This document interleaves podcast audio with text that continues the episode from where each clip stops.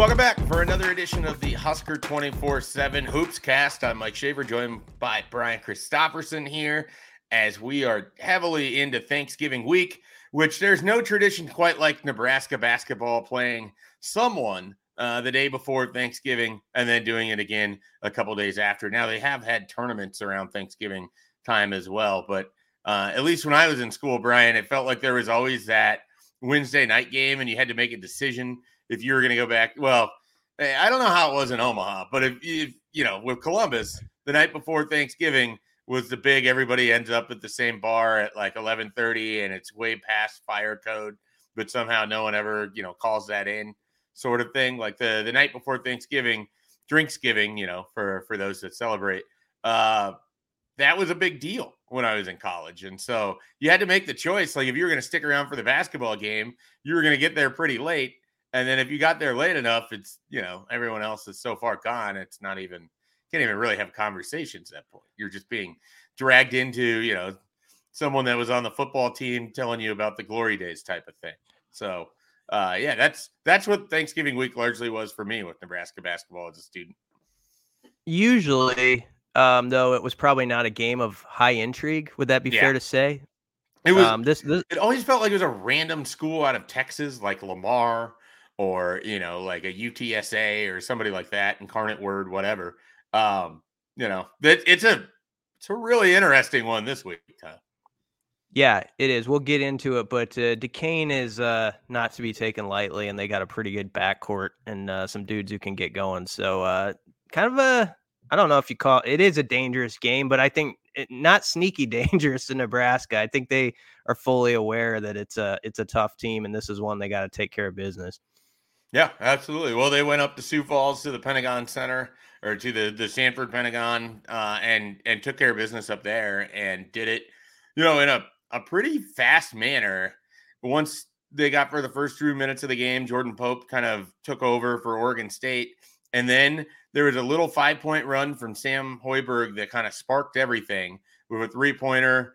And then uh, going and, and getting two more points there, and basically Nebraska never looked back from that point in the in the first half. And whether it was Brice Williams scoring across multiple levels, Rienk Mast and, and Gary doing it on the boards and and putting up points in the paint. Uh, Nebraska got you know contribution from three point land from a number of players as well.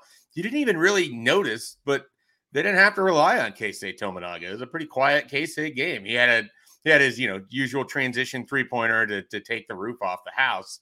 But uh, other than that, you know it it reminded me, Brian, how deep this team can be. And on any given night, there could be a different player that steps up for Nebraska. And in this case, Brice Williams, I think, poured in 25 points uh, against Oregon State in that win on Saturday. Do you think we get some credit for uh, Brice Williams' surge the last couple games? Remember, we we brought him up uh, a week ago, and we weren't down on him by any means. I don't want to make it yeah. seem like we were. We just said we don't, he hadn't scored a lot yet, and we were kind of curious what that was going to look like. And then uh, 25 in that game, and the, game before that um, against Stony Brook. Yep, I'm struggling. I'm struggling to remember, but yep, that's was... a, that, that that's okay because Fred Hoiberg was like asked us who was the team before uh, um, it was Stony Brook. Oregon State. Yeah, so Stony Brook he had 16 of his 17 in the second half. So um, yeah, Brice Williams, if you throw him into the mix as a six seven six eight guy who can you know on occasion have that night, or uh, most nights at least, you know, being double digits for you, that's looking pretty good as far as your uh, your your scoring options and your depth and all that stuff. So uh, that was good to see from a distance. It's funny, you, of course, you were at the game. I was up in Madison, Wisconsin, and you uh, might be familiar with how they make you park like a mile mile and a half away from the stadium there um, in the media sure lot. And when I when I got out of the parking walk. garage, yeah, the parking garage, uh, I looked at your update on the site and it was like nine six Oregon State or something. I was like, oh, okay, maybe it's going to be a tussle here. We'll see. It's early. I get you know all the way, get my exercise. By the time I get to the box and I look again, they had gone on like a what 37 8 run or something yeah. like that and and we were talking about how they're probably going to make the elite 8 so um, that was a that was a productive. No one was saying that, but I'm exaggerating. But that was a productive walk um, for Husker basketball while I was uh, getting getting my uh, steps in. Yeah, I mean they they kind of just turned it on, and it wasn't it wasn't anything that was like oh they were just shooting out of their mind or they were they were only playing in one type of way or they're only forcing turnovers. I mean it was it was kind of a little bit of everything. They were getting second chance points. They were pushing the tempo in transition. They were hitting shots from the outside. They were getting to the free throw line. They were scoring, you know, in the mid-range game at times. Like one of the things that stood out to me in this game that has me kind of excited about Brice Williams, and it's not that I think that he's going to be able to go score 25 a night in Big Ten play, but he's a three level scorer, and Nebraska hasn't had a lot of those guys. Like he can, he has a mid range jumper, and he's not afraid to to pull up and take that shot if he gets a step or if he's open. He can go to the rim and he can play at the rim. He can go get offensive rebounds and putbacks and he can be there in the corner and shoot threes. He can also sort of play a little point forward and set things up for you that way too.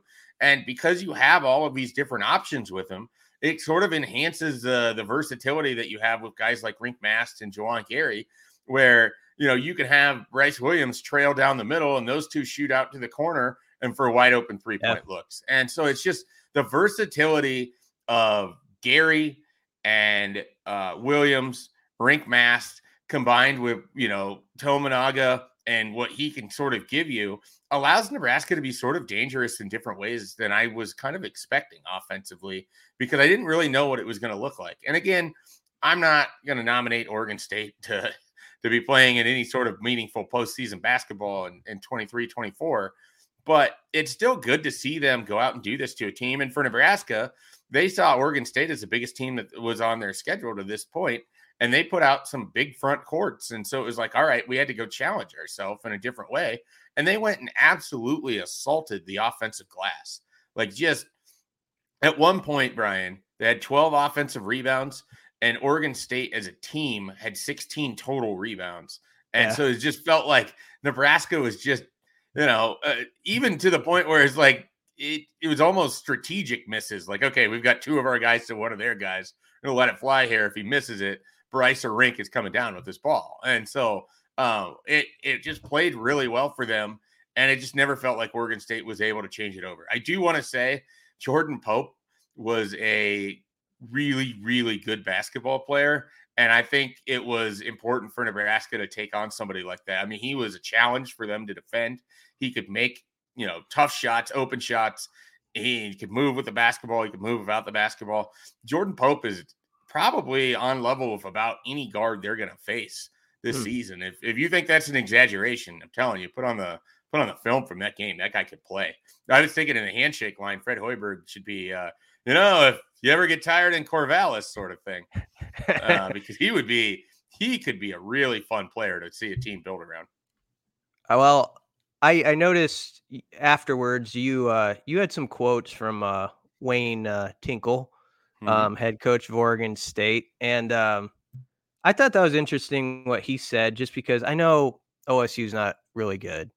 Um, but he's in a he's in a power conference and he sees really good competition. And you you could give a better um, you know uh, setup of like what what it was like or how he said it, but it seemed like he really thought Nebraska was pretty good. I mean, that's that's how his one quote or two read when when I was reading up in the box in Madison. Yeah, I asked him, you know, if when he was watching on film, what he had seen of Nebraska and then seeing him in person, if that had lined up. And he said for the most part it, it did, but the the thing that stood out is they thought they were fairly prepared um, and had played some some pretty good, you know, veteran guards. Like they thought they were prepared for what Jamarques Lawrence and um, Sam Hoiberg and and sort of the hounding that they were going to get. And he's just like we got absolutely taken to the woodshed. I mean, we were not we were outclassed. We were physically outclassed. They showed up and they played really well, and you could tell that he was, you know, um, pretty impressed by what Nebraska was able to do. I think this game, you know, it's really interesting, Brian. I didn't know this before. Uh, probably could have done better research, but Wayne Tinkle had played in the in the the Pentagon um, you know, in the 70s. Like he had played mm. there in his career. This game meant a ton to him to, to be able to get Oregon State to go play in this place. Uh, and they were set to do it in the year of the um, uh, of the COVID shutdown. So they they had to scrap it, and then they end up in this one. And so he was he was super appreciative of the opportunity to play in that building because he wanted his team to be able to play in it.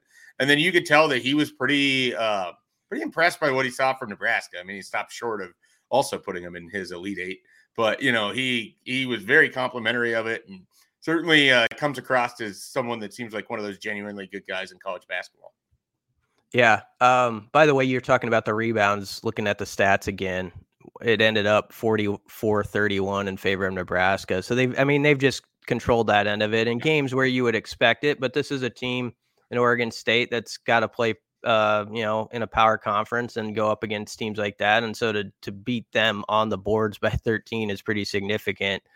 Um, the, the, the other guy that I asked Hoiberg about, um, yesterday at the press conference is Juwan Gary.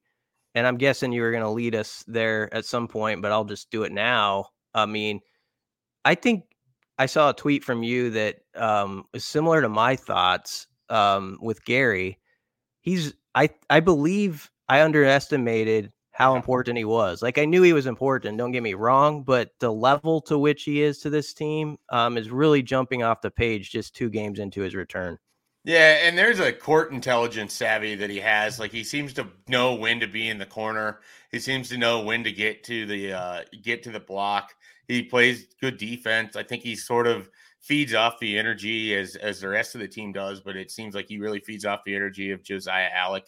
Uh, it just there's a there's something there that I didn't I didn't really remember, I guess, from last year. And he didn't. Mm-hmm. You think about it, I think he only played 11 games uh, for Nebraska last season or, or somewhere around that. It wasn't, you know, it wasn't a ton, but they lost him so early, and Nebraska kind of was multiple different teams in their non-conference last season in the months of November and December that I don't know that I really knew what he was.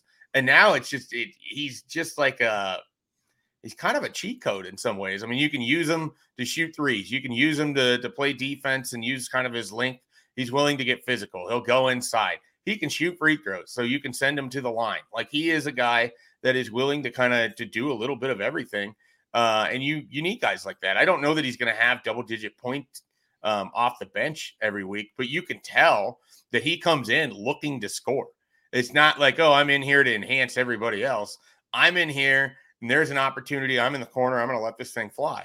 Or I've got the offensive rebound here. I'm going straight up with the putback. I got fouled. All right, three point play. Like he's he's someone who is aggressive almost in in a lot of what he does, and it adds another element to to a Nebraska team that can really play and space teams in ways that I don't know, Brian. I can't think of a lot of Nebraska teams in the past that have this sort of spacing component to it, where you can really spread teams out. I mean, when you're you're talking about having all five guys as as mm. uh, possibilities to shoot threes, the backdoor lanes that's opening up for Tominaga and some of the people when they cut, like they're they are going to have some easy baskets because of their ability to draw defenders out to the perimeter.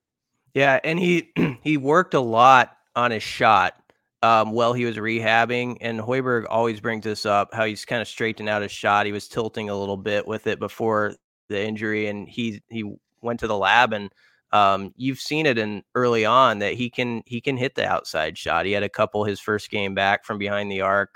I think it was five of ten from the field against uh, Oregon State. The, the, game I remember him for last year, and then the injury happened shortly after, was at Minnesota, um, where they pulled it off. I think it went yep. to OT. You know, he had a big day on the glass and all that. But the the challenge, even going back to last season, that Hoiberg always had for him was actually the defensive glass. Um, he's always talked about how he's great on the offensive glass when it's just up there and go get it, go crash it. Um, but it, it, he wanted him to improve on that end of the floor as far as securing the rebounds. And um, as he said on Monday at the press conference, he's come a long way in that too. So, um, yeah, th- with Gary as part of the lineup now, um, I just feel a lot better about things. Um, I mean, the first game when we did a podcast after that one, we were pretty high on things, and then it was funny. The second week, we yeah. were, I think, dipped a little Flunkier. bit. Yeah. And now we're now now we're feeling a little bit better. So we'll see what Du- this Duquesne brings to our to our spirits. But Juwan Gary's uh, return is a big reason why I'm so optimistic in this week's edition of our podcast. You know what's remarkable though about what you're talking about there? Like we're we were a little hesitant to to kind of just be like, oh yeah, Nebraska's played really well, and then you look at it and it's like they're putting up 80 points in multiple games, and they hadn't really done that under Fred Hoiberg. Defensively, they're holding, you know, they're winning games by 20 points in some instances uh, as well. And they haven't done that a lot, whether you know they played bad teams in the past or good teams or what have you. Uh, it's nice to see a Nebraska organization that even when they're not playing great, they're still getting dominant wins. Like this isn't we have to kind of remember like mm. this is the same program that lost its opener to Western Illinois. That you know, Fred Hoiberg's first ever game at Nebraska, they lost to like UC Riverside or something. Um, right. So they eh, like as bad as this schedule is at times, the fact Nebraska's come out and just dominated should make you feel better that they they are able to kind of handle what's in front of them. And they're doing that in some cases on off nights you know, it hasn't always looked like it did in, in the, the Pentagon, where they're able to just kind of throw it into the ocean and get points for it. So uh, it it's a good reminder that they've had to play different styles, and the result has largely been the same. They're just straight dominating these teams, which is what you'd want to see.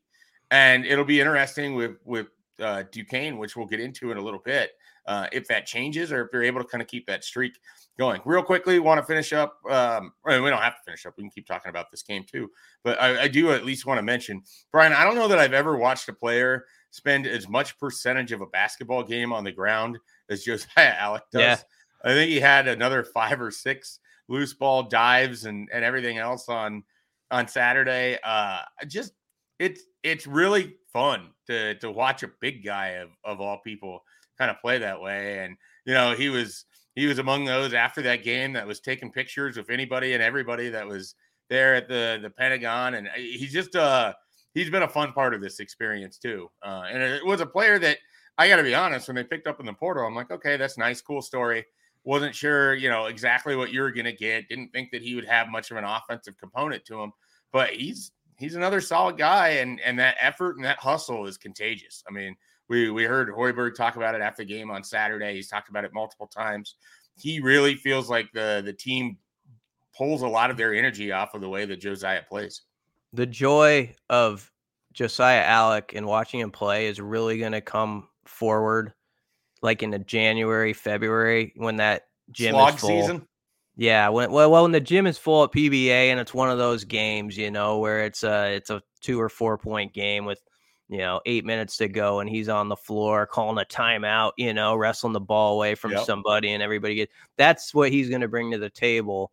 And um, not just the final minutes. I think he's going to be the guy who, in some of those games that are crucial, like early on, as a tone setter. Like he makes a hustle play in the first five minutes or something. It's like this is the way we're going to play tonight, and guys feed off it because you see a guy like sacrificing his body, willing to jump into the first row. And I think he's that type of guy.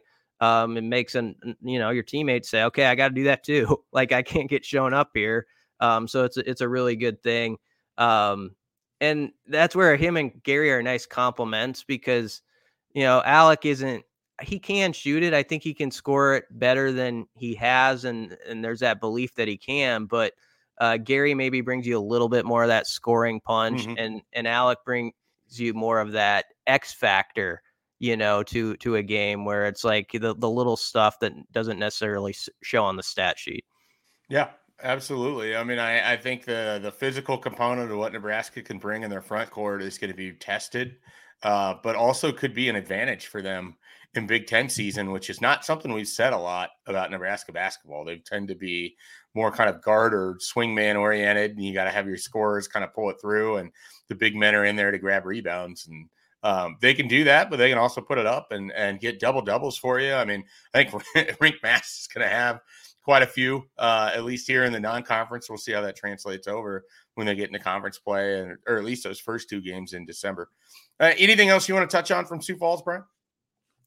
No, uh, you you hit it well, and I'm glad you were there uh, for us. And I, I will say, um, I could tell it was just before the football game. Of course, people want to win that one badly, but the the hoop score flashed up, and it's going around on Twitter and all that stuff. And um, there's buzz about it. Like you know, there's excitement. It's it's part of what's going on with Husker athletics in some sports where, you know, the women's soccer is doing well, volleyball is doing well, and you got the hoops team off to a 5 and 0 start for the first time since 08 09 and you could definitely feel like there was some like all right i'm eh, i think it was one of those games where it might have tipped a few people's heads over this way they're like i'm gonna i'm gonna look at this now and see what see what these guys are about so maybe people who weren't watching i think are going to start paying a little more attention yeah, and if Nebraska takes care of business and Creighton does the same, you could have a game in a couple weeks that going to feature oh. some unbeaten unbeaten teams and uh, what you have to assume is a capacity crowd ready to roll uh, between you know two programs and fan bases that don't always like each other, despite the fact they all root for the same football team. little jab there. A little jab. All right, let's take a quick time out here. When we come back, we will dive into uh, Duquesne, uh, what Brian has learned from Fred Hoiberg as Nebraska prepares for this game on Wednesday. And then we're going to debut what I expect to be a staple and a fan favorite. Name that random Husker. Uh, that'll come up here in the second half of this podcast. All right, Brian. What did uh, what did Fred Hoiberg have to say on Monday? Well, Duquesne, uh, who they're playing Wednesday night, um, they're they're dangerous. Uh, they beat Rider a little bit too, a team that Nebraska beat and a team that's expected to win its conference. Rider uh, isn't bad. Uh, they're they're uh, I mean they're one of those teams who I wouldn't be shocked if at the end of the year you're like, oh, they're like a 16 seed or something because they won their league. Um, they beat them seven. Duquesne beat them 77 58. They've got really good guard play. Duquesne does. Um, they scored 90 against Charleston. Um, you know, they they're Dae Dae Grant and Jimmy Clark the third are their guards who are both preseason all conference guys in the A10. Uh, Dae Dae Grant's averaging uh 20.2 points per game right now. So they've got guys who can fill it up in a hurry. So Nebraska's really going to have to guard those guys.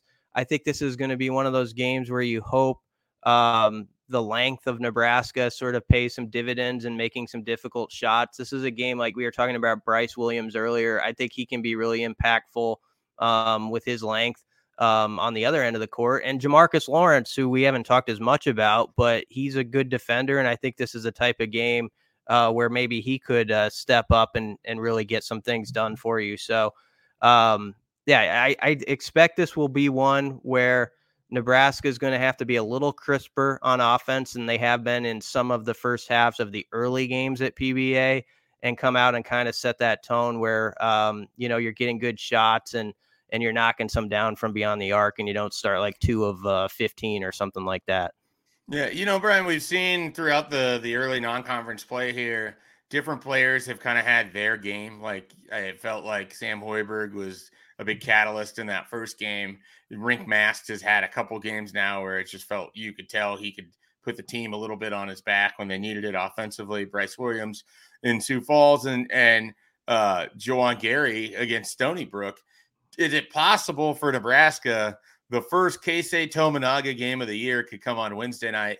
You're playing probably the best team that you faced so far, and you're going to need to kind of fill it up we, you know, it might be a little bit sleepy in there on Wednesday with a crowd that thinking about the uh, the turkey ahead, and and that's if they're even there. It's been kind of a kind of some light crowds here, obviously with Nebraska playing some some lesser teams in non-conference play. But do you think the uh, the big Keisei Tominaga game could be around the corner here to kick things off? Uh, it's going to pop up soon. Uh, there's no question about it. You you you feel like he's been close on his shot, um, even when it hasn't been going down uh, which isn't surprising. So, you know, I, I do think it probably took him a little bit time of time to get the uh, to get some of the rust off after the ankle injury, and he might be to that point now where he, he climbs that hill.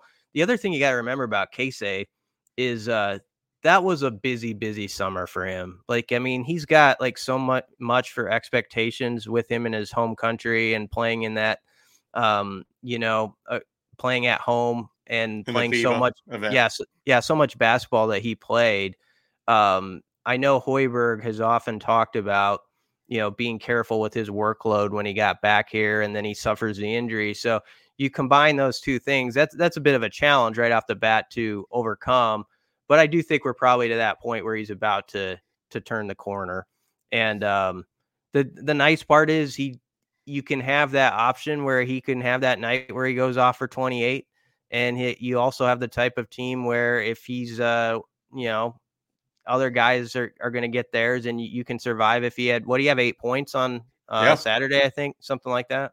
Yeah quiet eight points. He had a nice assist to set up the dunk on a, a trailing josiah allick as well and so um you know it's it was a it was a quiet game, but you like I said, he did the things that you sort of expect. He nails the transition three point, like the sort of thing where you see that they're getting him on the outlet, and you can just tell in his body language that ball is not getting any closer than five feet to the three point line because he is pulling up, and you you just know when he has that kind of rhythm that there's probably a fifty percent chance he's draining this thing and he hits it. And, uh, you could tell it didn't even surprise him. Then next opportunity puts in the next three pointer then I think the the alley oop came, or not alley oop, but the the pass setting up the the dunk came shortly thereafter. I mean, he, he sort of had a six point run himself, and then was was kind of quiet. You know, did his usual defensive stuff. He continues to be a little bit of like the crafty YMCA defender. Uh, kind of he pokes his hand in at the right time, undercuts a guy here or there.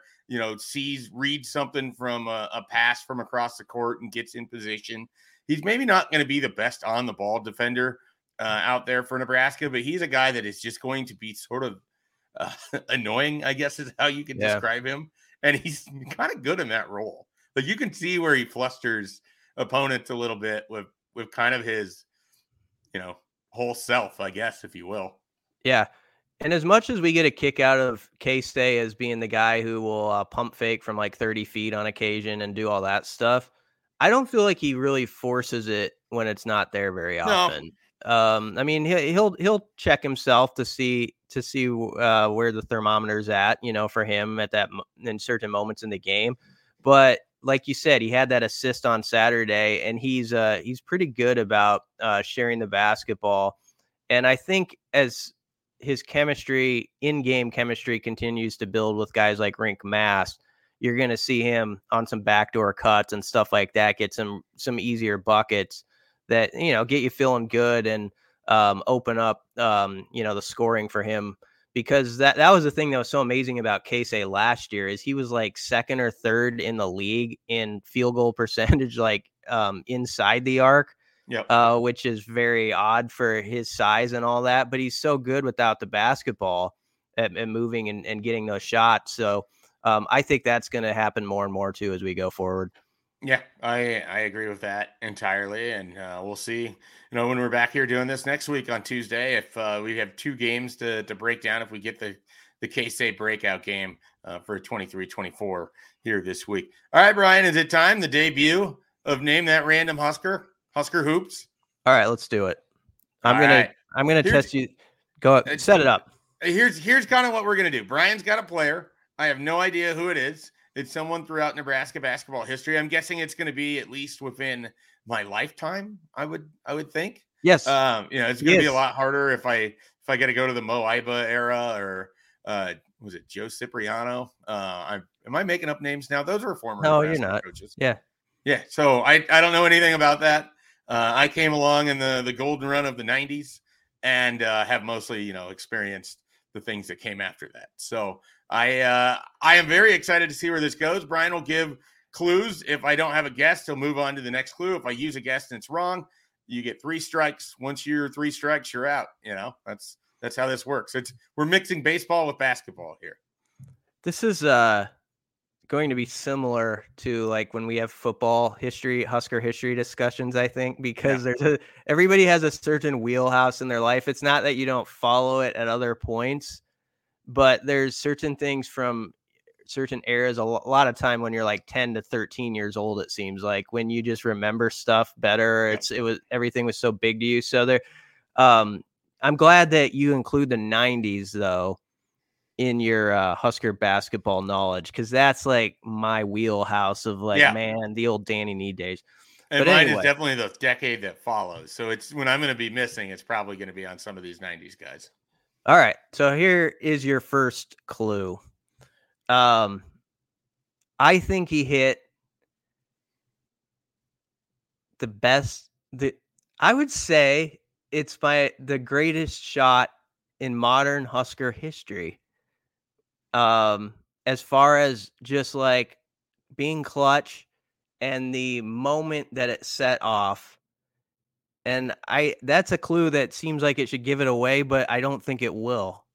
No, because now I'm I'm trying to to remember various buzzer beaters or you know clutch type wins, and weirdly, the very first name that comes to mind uh, is is someone that I I can't even imagine you picking. So I'm gonna have to I'm gonna have to need another clue. I can't go off of the first one here. All right, the second clue would be he I'm 99% sure of this. You should probably be 100% sure before you give it as a clue, but I'm 99%. He uh, played in the famous high school tournament in Indiana, like in one of those games that was like the most watched games of all time. Um, he was in, and I'm 90, I'm going to say 97% sure actually of that. But uh, um, the clue is enough that even if I'm slightly off, I'm giving you the state uh, he's okay, from. Yeah, the so former player from Indiana that had a massive shot, and he played in one of the most like watched. You know how Indiana basketball makes Hoosiers makes a big deal about sure, like yeah. the, the state title game and all that. He played in one of the more watched uh, versions of that. I'm quite sure. I'm now like I'm trying to remember states where guys are from. All right. I, I will have a guess off of the next clue, but I'm going to need another one. Okay. I'm trying to think of one that can. I mean, I don't know. He's a guard. I'll tell you that. Um, and he uh, played in the NCAA tournament. Terran Petteway? No, he's from Texas. That's not. He's not from Indiana. So that's strike one. Um, do you want another clue? Do you want another clue?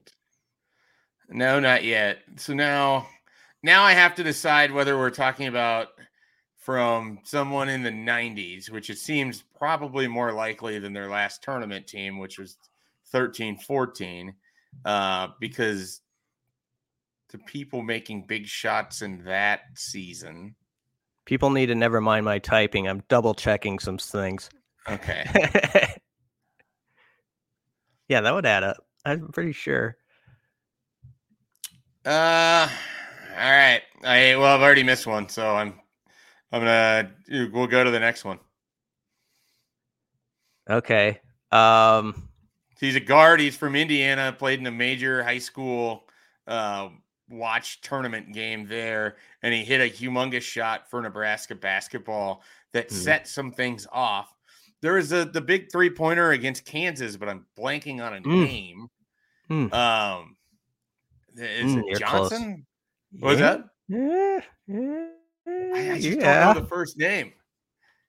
I, is it like Jamar right. Johnson or something? Jamar Johnson. You yeah. All right. Look at that. That is definitely a little before where I would be, uh, you know, memorable and stuff. But that's a highlight Eh, when you started it, that was the first one of the first shots that came to mind for me. But it was like one of those where I couldn't just come up with the name. I had to work through it a little bit. And then you give me Indiana and I say Terran Petteway because I'm an idiot. Yeah, it was kind, it was kind of it was kind of cruel. It was kind of cruel of me. Um, and m- probably not as fun for you as me. Um, oh no, this is that's what this is though. Jamar Johnson's from Elkhart, Indiana, by the way, and I'm quite sure of this. Da- Damon Bailey, you remember that name of Hoosier lore? Uh, Damon yeah. Bailey, like early Bob, yeah, like early '90s. Um, he was he was like he's the what most. I think he looks like. He's one of the more sought after guards coming out of high school. Like he was just like incredible in the Indiana high school scene. So he was in the state title game, and I believe Jamar Johnson was involved in that game. Um, and the, they filled up like the RCA dome, you know, to watch it. It was that type of game. So Jamar Johnson, obviously in the Danny Nee era. And the game, of course, was against Kansas. I think it was 92. Um, this is what I remember about it. Um, they put it on, it wasn't on television, like on normal television. but ESPN suddenly brought us to the Devaney Center. I was listening on the radio to Kent Pavelka, and they suddenly put it on in the last like second because Nebraska had the ball underneath their basket, and they they were going to show us like the Raycom feed of this ending. And it's a quick pass to the corner. Jamar just catches, shoots, and hits it, and the student section just converges on him, and it's uh one of the best Husker yeah, scenes. I, the highlight has played no less than oh, I don't know 40 Nebraska basketball games that I've probably been at. You know, it's it's thrown up there. Uh it certainly it, you know, definitely ranks up there amongst the most clutch shots in Husker hoops history. I'm now reading about this game that you were referencing. Uh, yeah. that was played in the, the Indiana State Championship in 1990. Yeah. Um, the so Damon Bailey and Jamar Johnson squared off in a game where 41,000 people were at the Hoosier Dome, the uh-huh. most to ever attend a high school basketball game. Bailey scores 30 points of his team's 63, including the final 11 in a 63 60 come from behind win.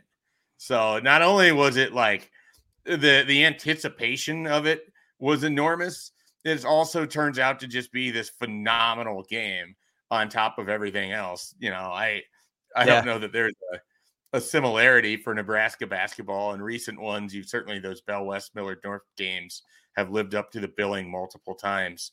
Uh, and then you go way back. I mean, there's definitely been some Class A tussles in the Devaney Center that were tremendous. But it's always you know great when you get that kind of atmosphere, and then the game actually lives up to it. Yeah, and the fun and back to the Nebraska Kansas game that he won at the buzzer. I think it was like 71-69. That that was like a stretch of time in Husker hoops when Nebraska would just like own Kansas at the Devaney Center. It was funny. Like the Kansas would come in ranked third or fourth, and Nebraska. I mean, they didn't win every year, but um, they knocked them off quite a few times. Of course, there was a game where uh, they won in front of Dick Vitale, where Terrence Badgett dunked it at the end and stuff like that. So, um, I, I, see that's my wheelhouse years, those early '90s teams. But um, Jamar Johnson always lives in my head because of that shot, and I remember his arms going up and all that stuff. So great Husker yeah. hoops memory. 90 percent of my Kansas experience is just watching them just pummel Nebraska into pulp and hating every second of it. Like showing up Monday. for yeah, showing up for a big Monday at noon to, to get into the into the red zone for a game that starts at 8 p.m and Nebraska scores a whopping uh, 11 points, I believe, in the first half. That was a rough one. Uh, I was uh, there. Ryan yeah. Anderson sang a good national anthem, though, I believe. Yeah. Uh, Did Ryan Anderson sing the national anthem? Yeah, probably. that was that was when he was, you know, your three point specialist and also uh, the the guy doing the the anthem and releasing his his music albums as well as the season would go along. So uh, those were always very popular, you know, um, in the in the dorm rooms at the time. Like he would be he'd be like making these CDs and handing them out to people, like, oh, check out my music kind of thing. I remember that from uh, living in Smith Hall in uh, 2006 and 2007. Um, yeah, so that's uh, that's our that's our Husker hoops cast for for this week. We'll be back next Tuesday. I've already got the player picked out for Brian. Okay. It was the first person I thought of, um, you know, when when this game started. And the great thing about the random Nebraska basketball player is usually if we don't go too deep into the randomness, they almost all have some sort of moment that you can tie them to and then build the clues off of as well. All right. Jamar well, Johnson, hopefully, hopefully I was all right with mine. Um, but uh, oh yeah, absolutely. I look, I got it. it you know, I, I, somehow managed to pull it out of the recesses of my brain, the name of of the person who took that shot, even though I never watched it live.